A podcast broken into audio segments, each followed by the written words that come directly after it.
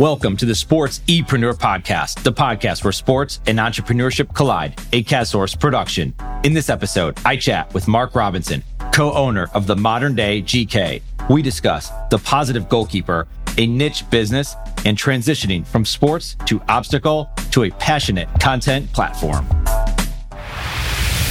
This episode exists because of KaSource. KaSource is your content team. You know how many business leaders need help communicating their story? That's what we do. Content strategy, creation, and distribution for business leaders. This provides opportunities, relationships, and a platform for you and your business. Why do we do this? Because at KaSource, we exist to help you create and share amazing content. And yes, you should have a podcast. We'll help you. Learn more by visiting CAScontent.com.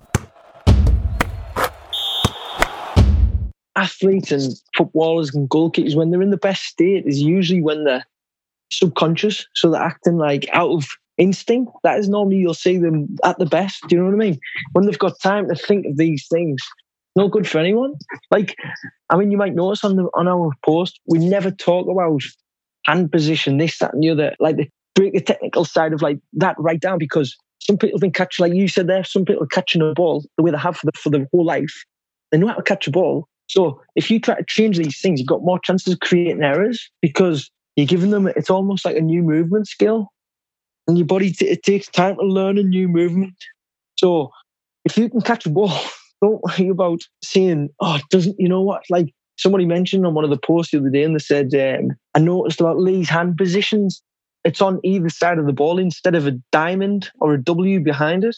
And i was like i didn't i didn't reply but i thought look this is his natural style. Like he catches balls without looking and I don't think he needs to worry about that. What you're seeing, he's playing in goals since about eight, and uh, when he was eight year old man, he was playing in like so in, in obviously in England you've got it's called primary school, which is you go from ages five to eleven. So he was playing at age eight. He was playing with the eleven year olds team, and uh, his training was the head teacher would curl balls into the box and he would come out and take crosses and things like that. so he's done it since he was eight, and it's it it is one of the natural things. And as I was I was going to ask you about your son, what other sports has your son played? Oh, he's played baseball, basketball.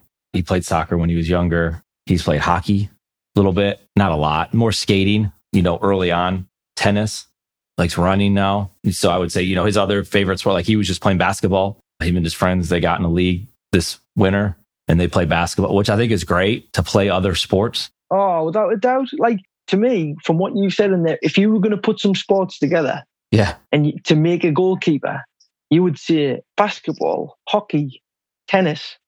Like there's three sports which would be unbelievable for a goal because you're getting from tennis, you're getting lateral work. Uh, um, skating, you're getting some lateral power as well. And then you're getting your hand-eye coordination from these sports as well. Yeah.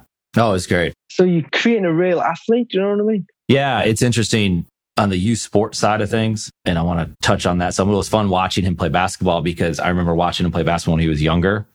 And after mm-hmm. he'd been training keeper for all this time and you get on the basketball court, I couldn't believe how aggressive he was. Like one of the most aggressive play. And it's not, it wasn't in his nature when he was younger. And he's definitely gotten even more competitive to a point where he'd have yeah. to like kind of ease up a little bit. Like don't get over competitive don't let the loss hurt. But, but he's young and you're dealing with a lot of emotion. That's great. And you see it because then he's getting rebounds because he's going up for the ball. It's like, it's, I was almost like picturing a corner and he's got to get up there. So his mind is like, the ball's up there. I got to go get the ball. And someone might be on your lower body, but you got, and there's a hands in basketball, of course. So, but it's just, it was interesting to watch it because I'm like, I told him, it's like, you realize like a lot of your keeper trainings helped you with your ability to go get the ball in basketball and vice versa. Now you're going to go back on the soccer field, on the football field, and, and all of a sudden you just have this like, and you're used to it. Oh, that exactly that. Like, so you're not only getting physical qualities, but you're getting mental qualities as well from these sports. And that's why I think I think individual sports are another thing which which make you a bit of a stronger player, either outfield or as a goalkeeper. You play an individual sport, it's all on you, isn't it? It's all about like what you do in training, what what you like in in matches, and then it builds your character. So when you go back to soccer, go back to football, you're a stronger character because you've been being on your own and you've had to deal with the pressures of just on you. So when you go into a team, you've got that sort of mental strength Yes. It's spot on. We've bounced around so far, but got a little bit of head noise. I love it. And uh, that's how I do. It's how I talk, right? You and I are, I can tell you're the same way, which is beautiful. And you started talking a little bit about how you got started. Oh, yeah. And so a lot of times I like to look at entrepreneurs when they get going with something, especially when it's around something they're passionate about. And sometimes it takes time to find that passion for us. And I'm not even going to get in my long story and people have listened to the podcast before, have heard it, but just the real basics of it. I was in the insurance business and well, we still have an insurance business, but I started mm-hmm. seeing that the messaging in the insurance industry was bad. I saw the, the opportunity to get in front of new people was dated. It was boring. It wasn't exciting. We started creating content. Well, the content led to these opportunities to have conversations with new people. Well, then those yeah. conversations led to new things that say, wait a second, you're creating content. You have the sports entrepreneur platform. I like it. I like the writing style. I like certain things. Can you help me do that for my business? And it might be something totally different. Aye. When people started recognizing in me to say, you're really into this. You're really passionate about it. Keep pushing, keep going in that direction. So anyway, as I see something what you guys have going on at the modern day goalkeeper, obviously you have a passion for the game. You have a passion to learn. You have a passion to help other people out. You played the game. You've been playing. You have brothers. I'm sure you've been playing your whole life you said it was like three or four years ago when we were talking. When did you know, like, we have to create something? And did you think that this would become the thing that you do, the modern day goalkeeper? In all honesty, when we spoke about it, I was so passionate about it because it is a bit of like a sad story one bit is in a part of it and, and, it's all sort of wrapped up. But this is this is what goes on in football and this is what fans don't understand, I don't think, and sometimes coaches don't understand, but you're dealing with people's livelihoods. So when lads get released from clubs, they're in a vulnerable state. And what happened was, again, this was all part of like reason why they started. But Lee lost a, like a former teammate. He played uh, he played with them at um, in the Scottish Championship, and he was a really good player, technically really good. He just carried a little bit of weight. He had a couple of injuries, but something that you know, mean, people could help with massively in terms of if you work with a good strength and conditioning coach or something like that, could have really, really helped them. But in terms of the physical side, because of that, he wasn't able to stay at the highest level. So he ended up going down the levels. He ended up having to get like a go to work and um, play part time. And, and I think it was a bit too much for him. And well, it, it is when you go from you go from being a footballer all your life, all of a sudden not being one. Like, what do you do with your life? And and um, we spoke about things and said how vulnerable these people are when they are released from clubs. Kids are getting judged at. Lee got released from Sunderland when he was 13, saying that he, he wasn't big enough.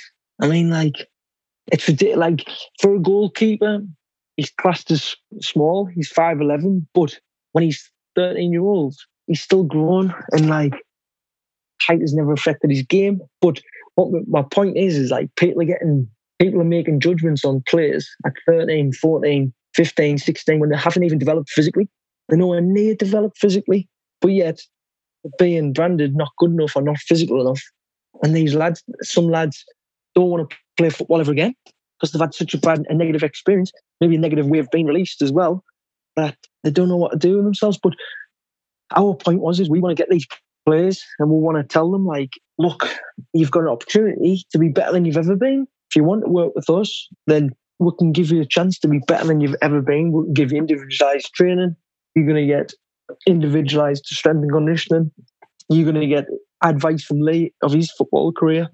So it's all linked in terms of like, that was one of the conversations we had about is trying to help these players who are getting released and they don't know what to do and they think that the dream's over or the football career is over and they think, and like you say, it just shows you that so difficult that for some people, they don't think they've got anything else to offer. But it's livelihoods, isn't it? People are getting judged at such a young age, and you've got to think these are we're in a subjective sport, subjective profession in terms of you get judged on by one or two people. Could be one person making that judgment on you, and you can't live your life being taken what one person says. You've got plenty of time. Like these keepers are keepers getting released again at 13, 14, 15, even 18, but yet goalkeepers aren't expecting to probably be playing first team football until they're 24, 25. And then they don't really peak until they're 30. born 32. So there need to be some interventions there. And like I say with this with this page, we'll hope that that's what we've been able to help with. But then also on the other side of things was what Lee's found when he trained is he's felt has he really been getting prepared for matches in, in his training? That's why you see a lot of our drills, they're all they're all trying to be match realistic. Because what you're trying to do is you're trying to make the demands of training a lot harder than what the demands of a game is. So if you can make somebody train at a top speed every every session, that's one of the reasons that we use the wet mat increase the speed of the ball. You can get used to playing on this on these fast environments, and when you play at the weekend, you're going to be more than ready.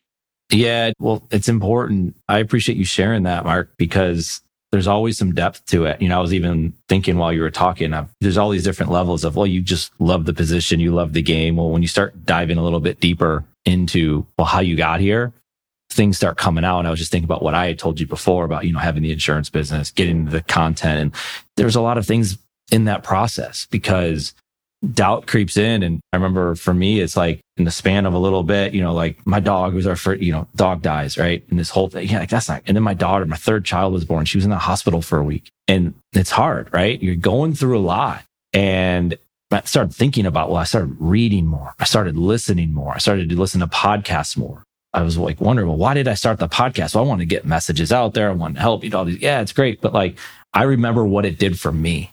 I remember like if you have these negative thoughts going, well, you got to switch that. You got to do something about it. You got to listen to something and you got to not allow yourself to talk to yourself. You have to talk to yourself. You can't allow your brain to talk for you, right? And it's going to play tricks on you. So it's like you start thinking about all these different places you've been or where the people around you have been. And that was the reason that I started really creating. I mean, there's other nuances to like you were just saying, like to the business side of things and, and all that. But you really have to understand like in depth how you even got here, how you even started creating this and like hearing the story of players getting released.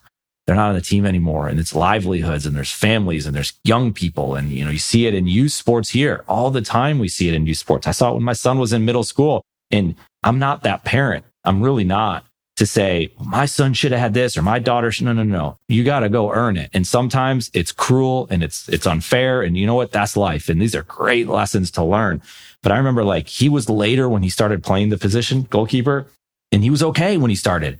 But you know, he was on a really good team, his seventh, seventh grade here, right? So they're young, 12 years old, and he's like learning the position and making mistakes and like this isn't the finished product. Like if he wants to play the rest of his life and whether he does or doesn't, it's not the point. But let's say he did, that's not his finished product. Well, they lost a championship game and you knew that people were talking and they were like, maybe that was the reason we lost. So you fast forward two years. There was a conversation because some of those kids that were old, they see it and they're like still thinking back to two years prior when someone's 12 years old versus when they're 14 or 15 years old. Like that seventh grade version, like the two year ago version of your three year ago version of yourself is what you are today is laughable that people can even judge someone for being that. Right. And I'm not just talking about my kid. I'm talking about just anybody. I mean, look at a professional athlete, right? Anywhere, someone who's reached the highest point, their pinnacle, they're going through this journey and they're learning these things. But to do it to a kid and then like what you're seeing is you guys saw firsthand with someone as they did get older. And then it led to the unthinkable. The unthinkable happens and, and that should, shouldn't happen. Right. And there's a lot of things that are going on there that it's just frustrating because you see it in youth sports. And I was at the fields even this weekend. My son had a soccer tournament and I'm just, I'm watching it. I'm enjoying it. It's like a nice weekend. My daughter was there. My wife had to take our other daughter. She was at dance competition this weekend, but you're watching the parents participation in the game.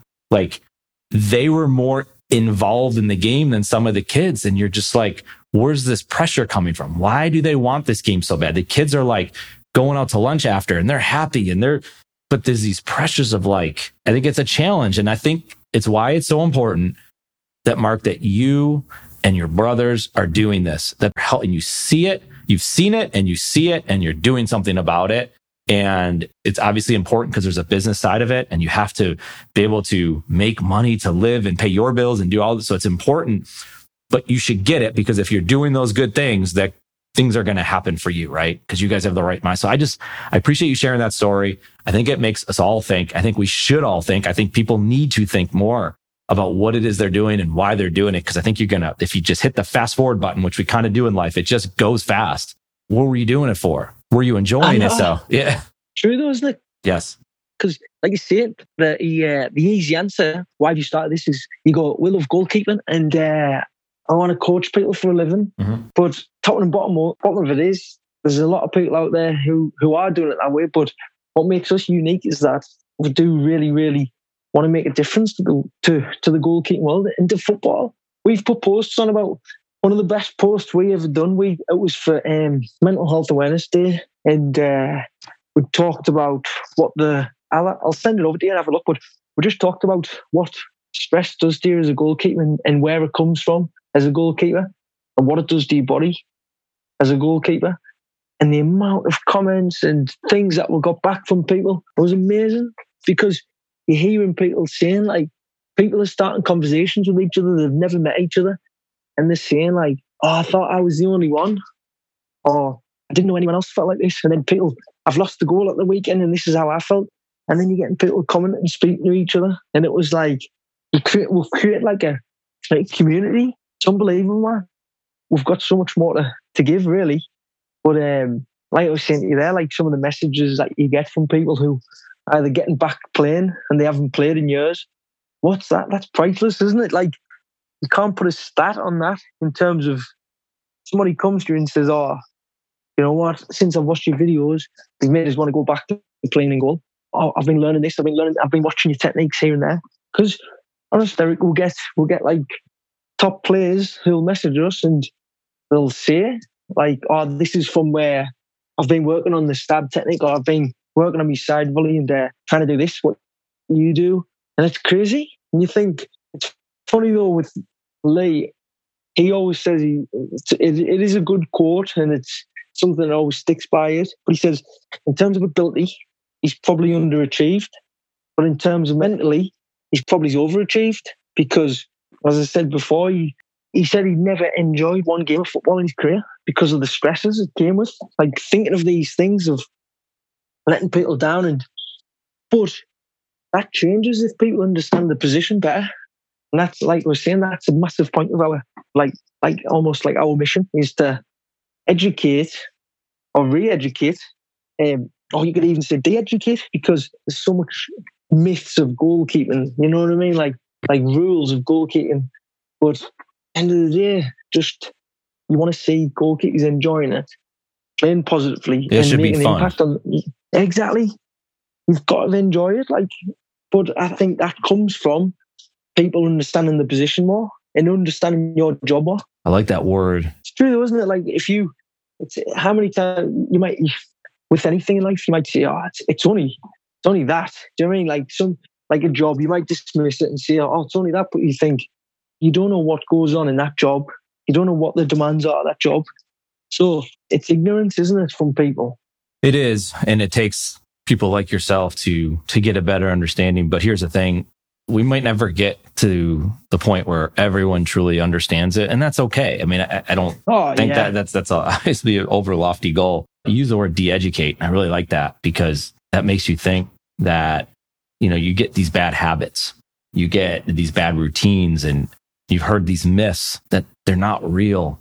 And if someone like yourself is out there and you have this backing of these people of what you guys believe and what you're a part of and the conversations that you're having. It's, we got to listen to that. That's why Mark's here. That's why Lee's here. And that's important. I mean, just the story you've already told us about Lee's teammate and all that. And you've mentioned Lee a few times and maybe we back up just a bit. And obviously I know he started and, and you were a field player and you just swallowed up just, uh, watching him play and studied his position and what he was doing and just watched him go through it. And he's obviously featured in a lot of your videos that you put out there on Instagram. Yeah. He's that epicenter piece of it. It sounds like as far as from the showcasing the position and because you, have referenced in a, a lot of times of like, that was the evolution of how this even came to be. So just tell us a little bit about Lee. So we hear the name and then we can, you know, frame it with something of who is Lee? Yeah. So Lee, we call him the GK technician. He's like, uh, did you ever have Top Gear over there? Or did you ever see Top Gear? Top Gear. I don't know. Basically, it was a program in the UK, right? It was all about cars, fast cars. Okay. And they used to have a Stig. So they call him the Stig. And it was basically, it was like a, a Formula One driver, but nobody knew who he was. So he'd never take his mask off or anything like that.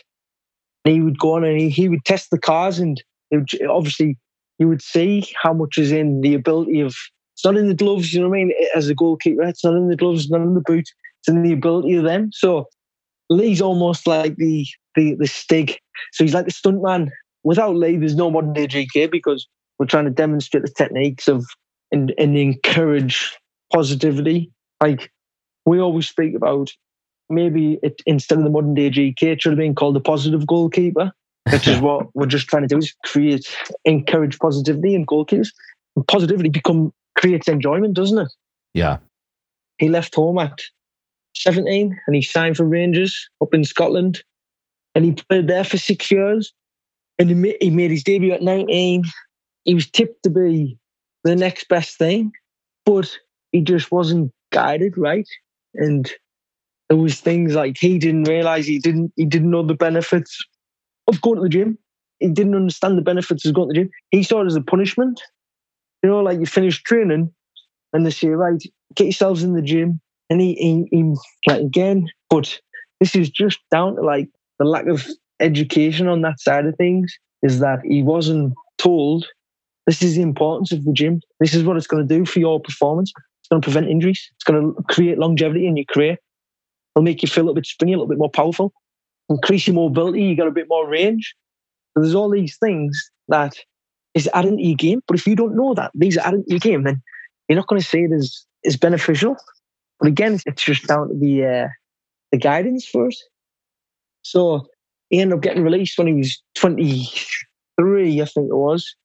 And he's just played up in Scotland ever since. But he's always, it's been a what if case. And I think he played, he probably came through the system at at a wrong time. I think if he was coming through the system now, playing the same way as what he did play when he was coming through, I think he would be talked about by everyone. And I think he would have been at a big, a big club, huge club.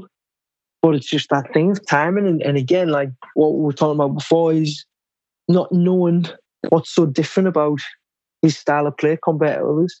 It was funny, man, Eric. He used to play when, and fans used to think his kicking was terrible because it wasn't high. It wasn't like really, really high in the air. And it would look as if he couldn't kick the ball because the ball was that flat. So the speed of trajectory. So obviously we know that how beneficial it is to hit the ball the way he does it.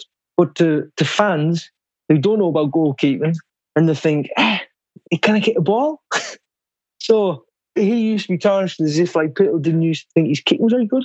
But again, he was probably like there's quotes from ex Rangers players and things who said who's played in the Premier League and things like that and said he's the best kick we've ever seen, or he's the best goalkeeper we've ever seen with the ball at his feet. So you get Johnny's like he's a bit of a goalie's goalie. My dad used to always say that. All the goalkeepers appreciated him, knew what he was like. He says um, one of his friends who he played at Celtic at the time and Lee was at Rangers.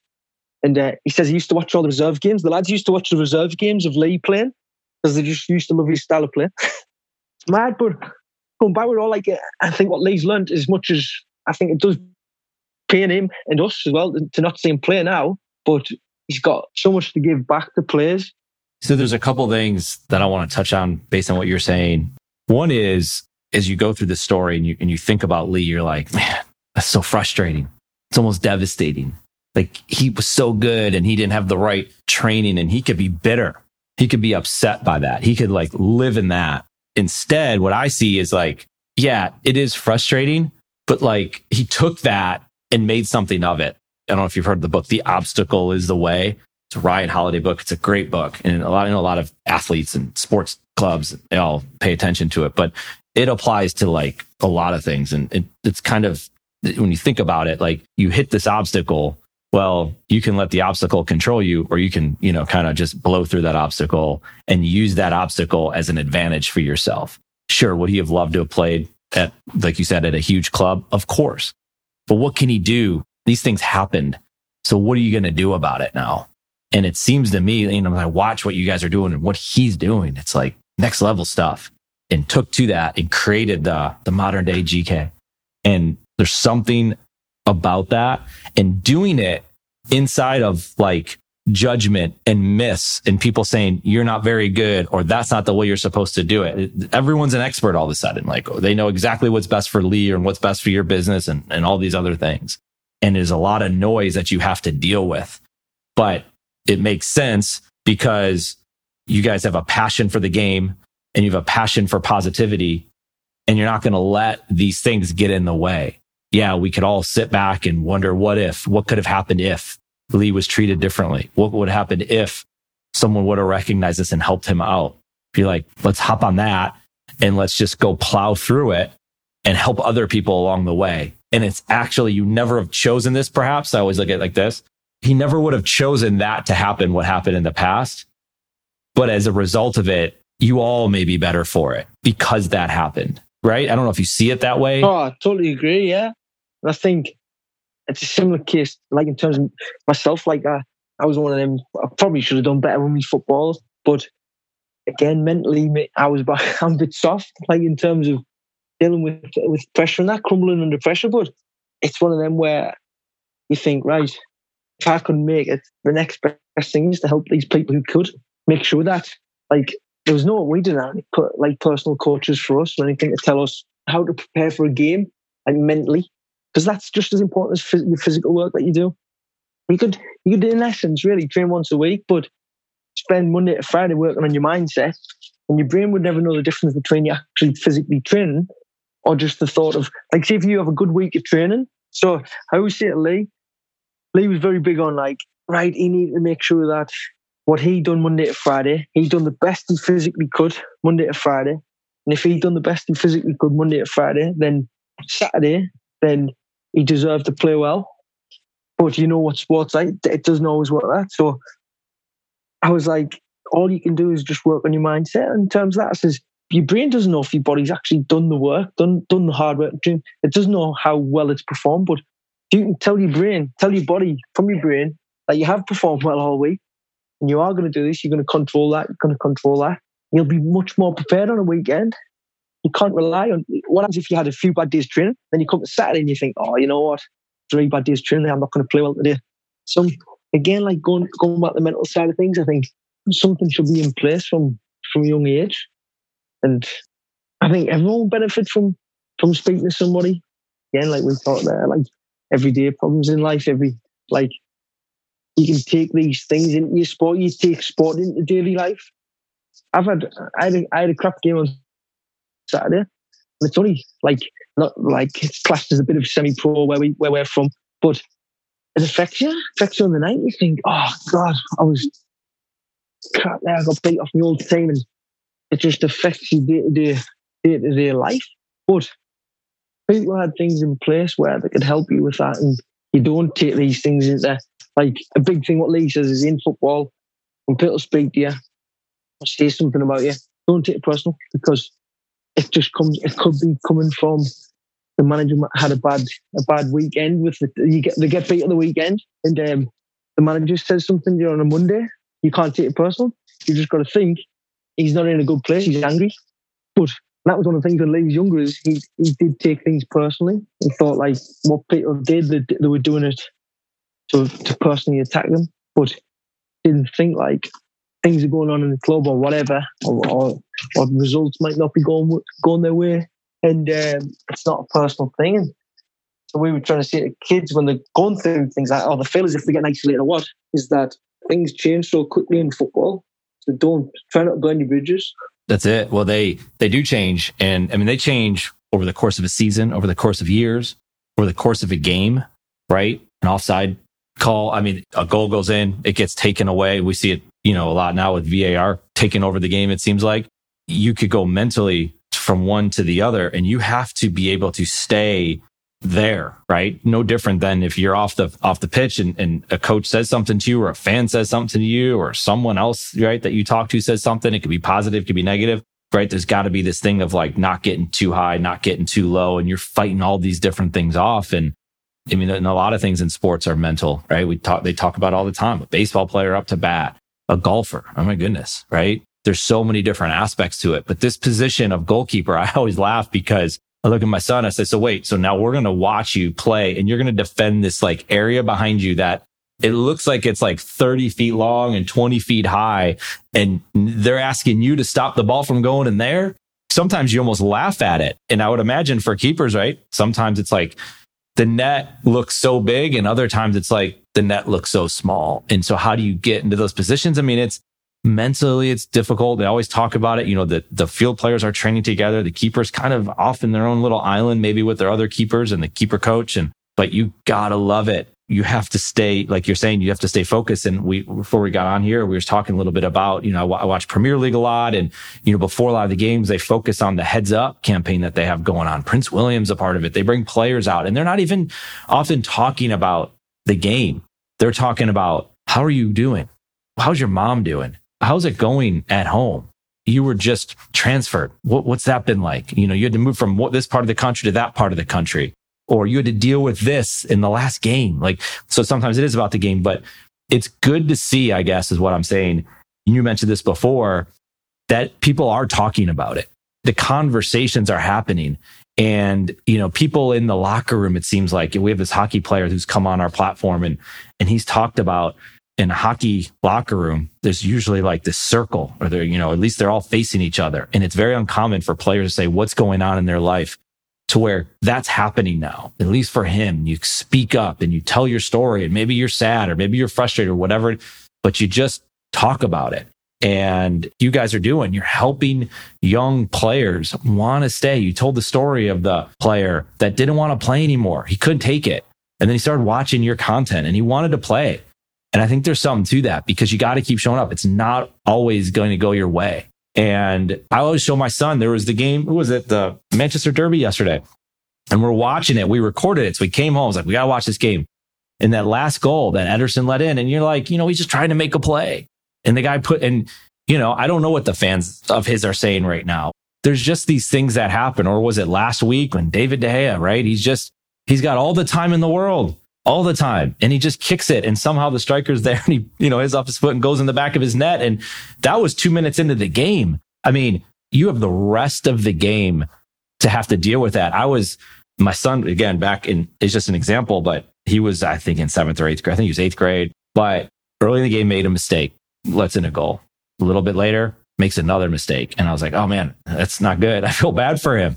But I was actually interested in how he would respond. I was more curious as how he would handle this because you see the range of emotions.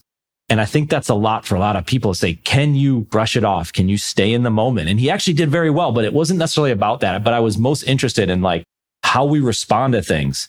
We had Tim Kight on our podcast and in here in college football is enormous.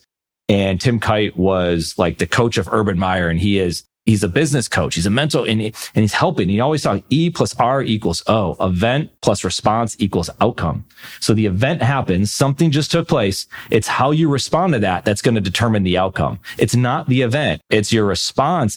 And my goodness, is there any other position that has to deal with that more than the goalkeeper position that you're dealing with? I know. Like, uh, how Leo says, in terms, if you're an outfield player and you're having a bad game, your touches off and things like that. The least you can do is just work your absolute nuts off and just chase things down, put people under pressure, like make it hard for them.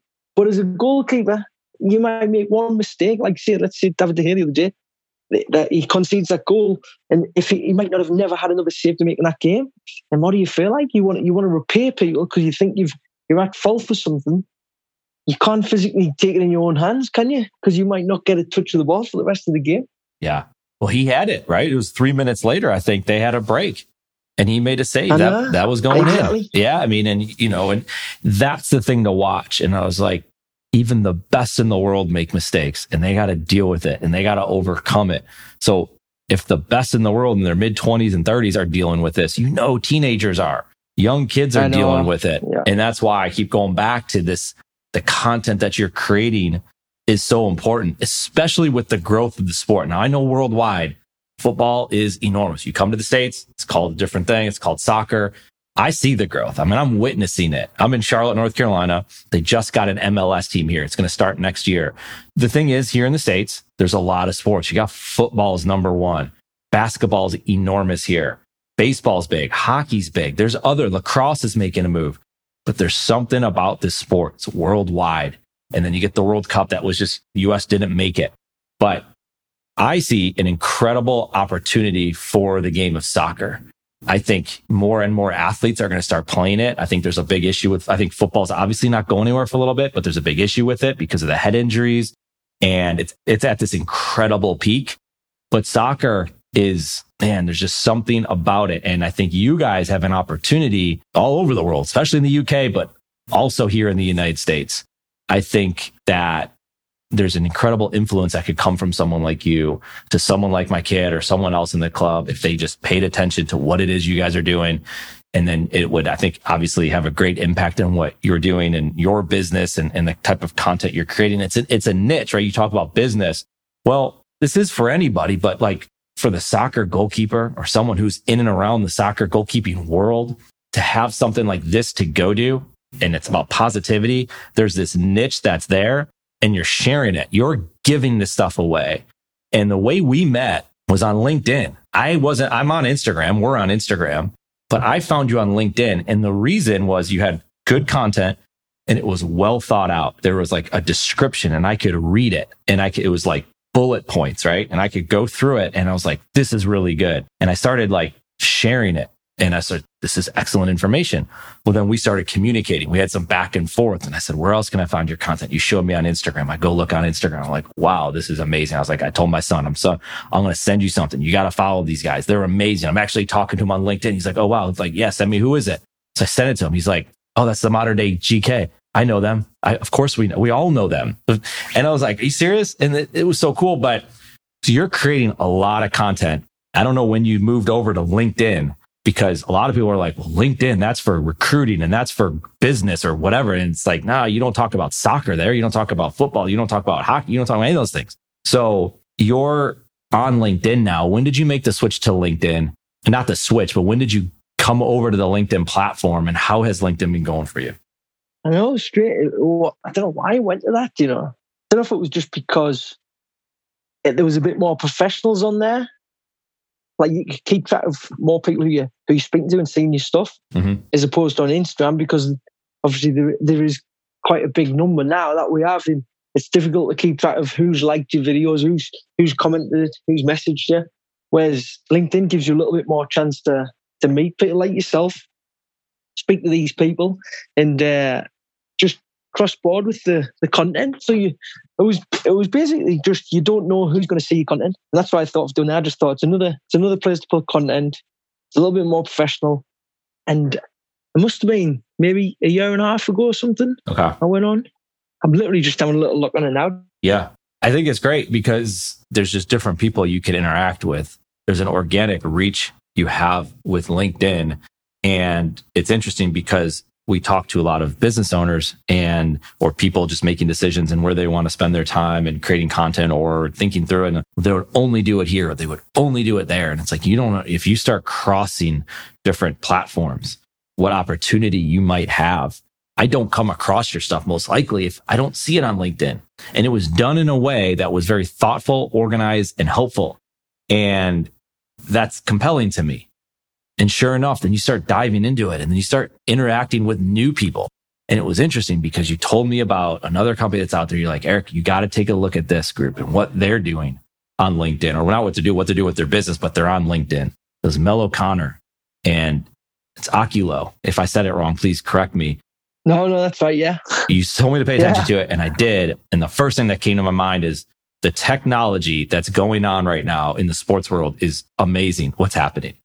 And so we connected. So I've connected with Mel and obviously thanks to you, but you know, they're on LinkedIn. They're doing different things and they're on Instagram, right? So it's all over the place. But I know you wanted to touch on that a little bit because you guys are doing a lot of things. There's a lot of positivity. There's a lot of technical aspects of it. There's a lot of technology, obviously, with Oculo. What are you guys doing? What are you seeing with this? Because you're paying attention to this position probably more than most, but just curious as to what your thoughts are with technology, Oculo, and, and all around that? we met Mel a couple of years ago now, and um, he spoke about the system and said about how increase your reaction times. And I was thinking, if you, if you can do that for a goalkeeper, then obviously it's going to work on many, like every other sport that requires reaction time, hand-eye coordination. But um, it's modern day technology, and what we're trying to promote is modern day keepers. So I think it was really fitting.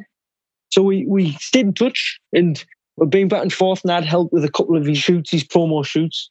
I Don't know why he want me on there, like, but um, it was nice to be a part of that, and we just got on really well. And what he said is he would love us to to basically like endorse the product and help it get out there into the footballing world. And again, like I said to you before we started, we're very picky over what we do endorse and we have to believe it. We have to see the benefits of it and we've got to believe the benefits of it and we've got to believe that people will benefit from it.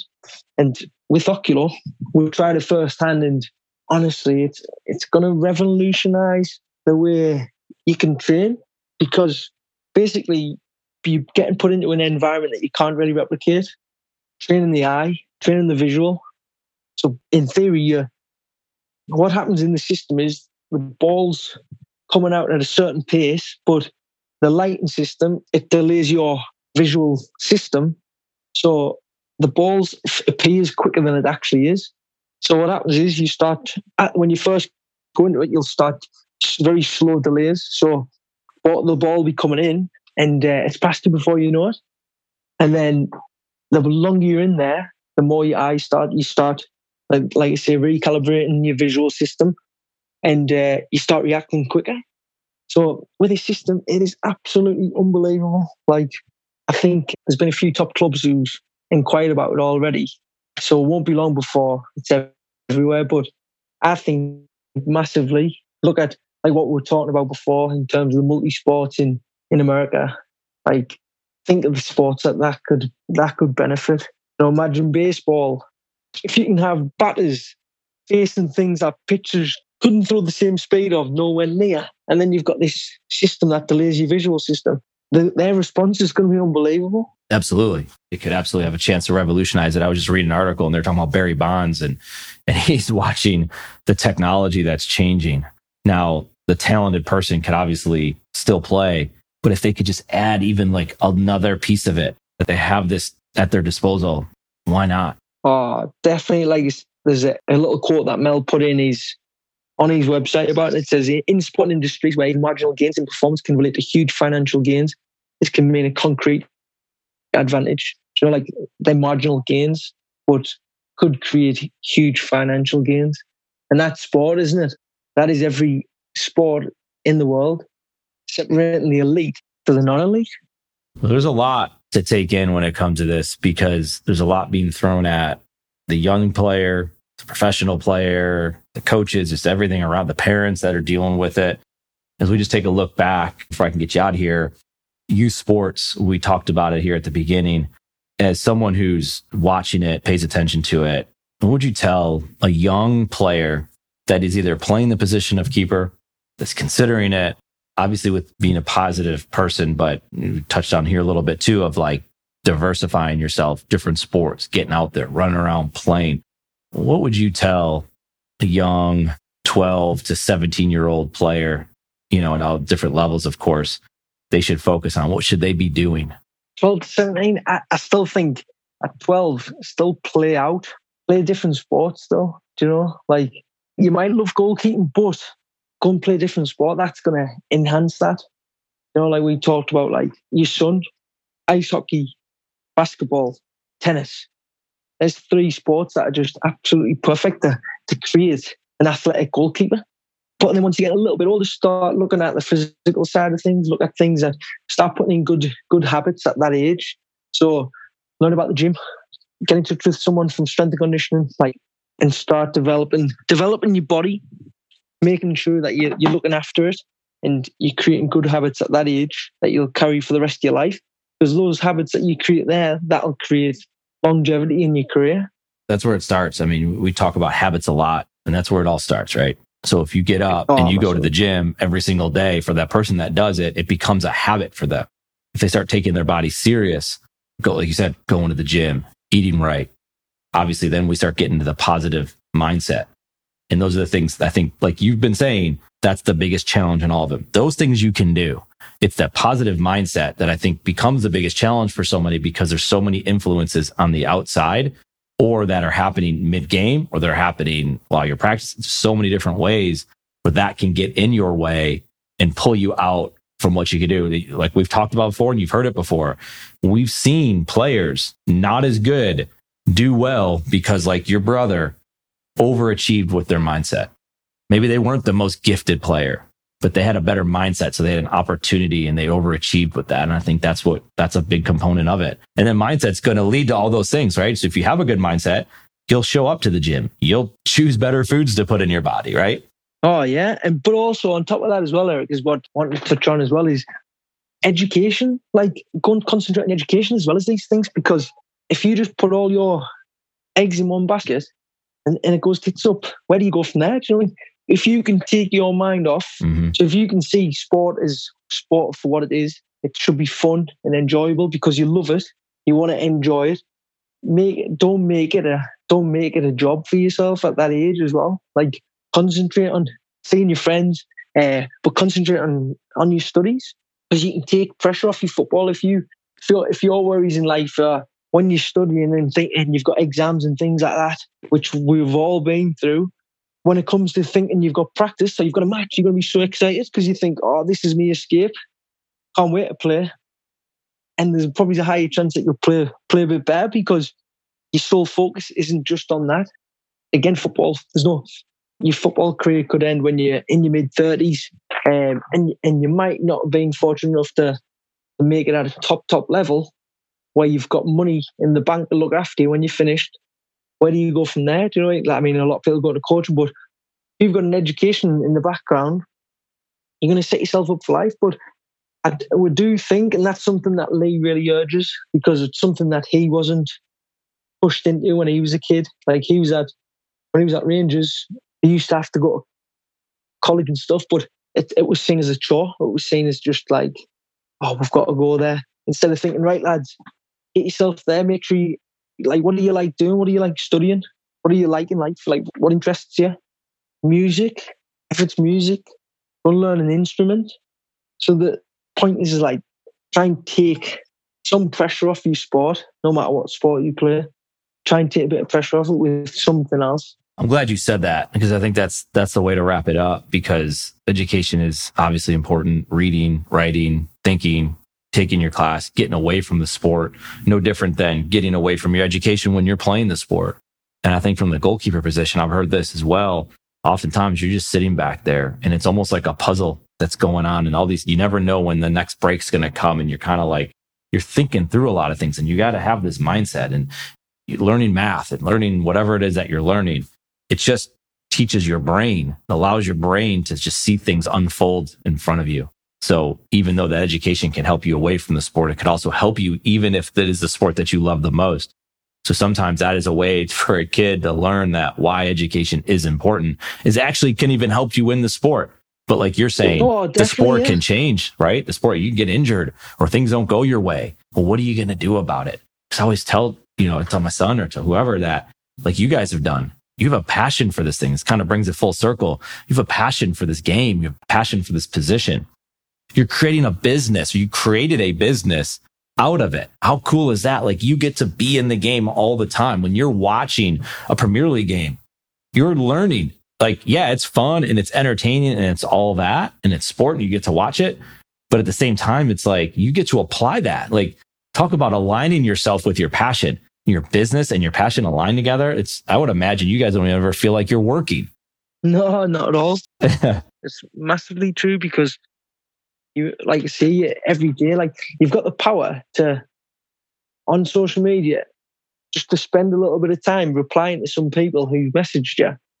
And like, the end of the day, we're, we're just three lads from Sunderland, like three brothers. We're not celebrities by any means, anything like that. And we've got plenty more to do, do in the football world and in life anyway. But you reply to some people and think that, that they reply to you and they can't believe that you've spoken to them. And you think it's unbelievable the fact that you can, we've got the ability to, to give positively back to these people just from a, a little message back or a comment back. and uh, you couldn't ask for much more than that, could you? No, you couldn't. Well, Mark, what's the best way people can learn more about the modern day GK?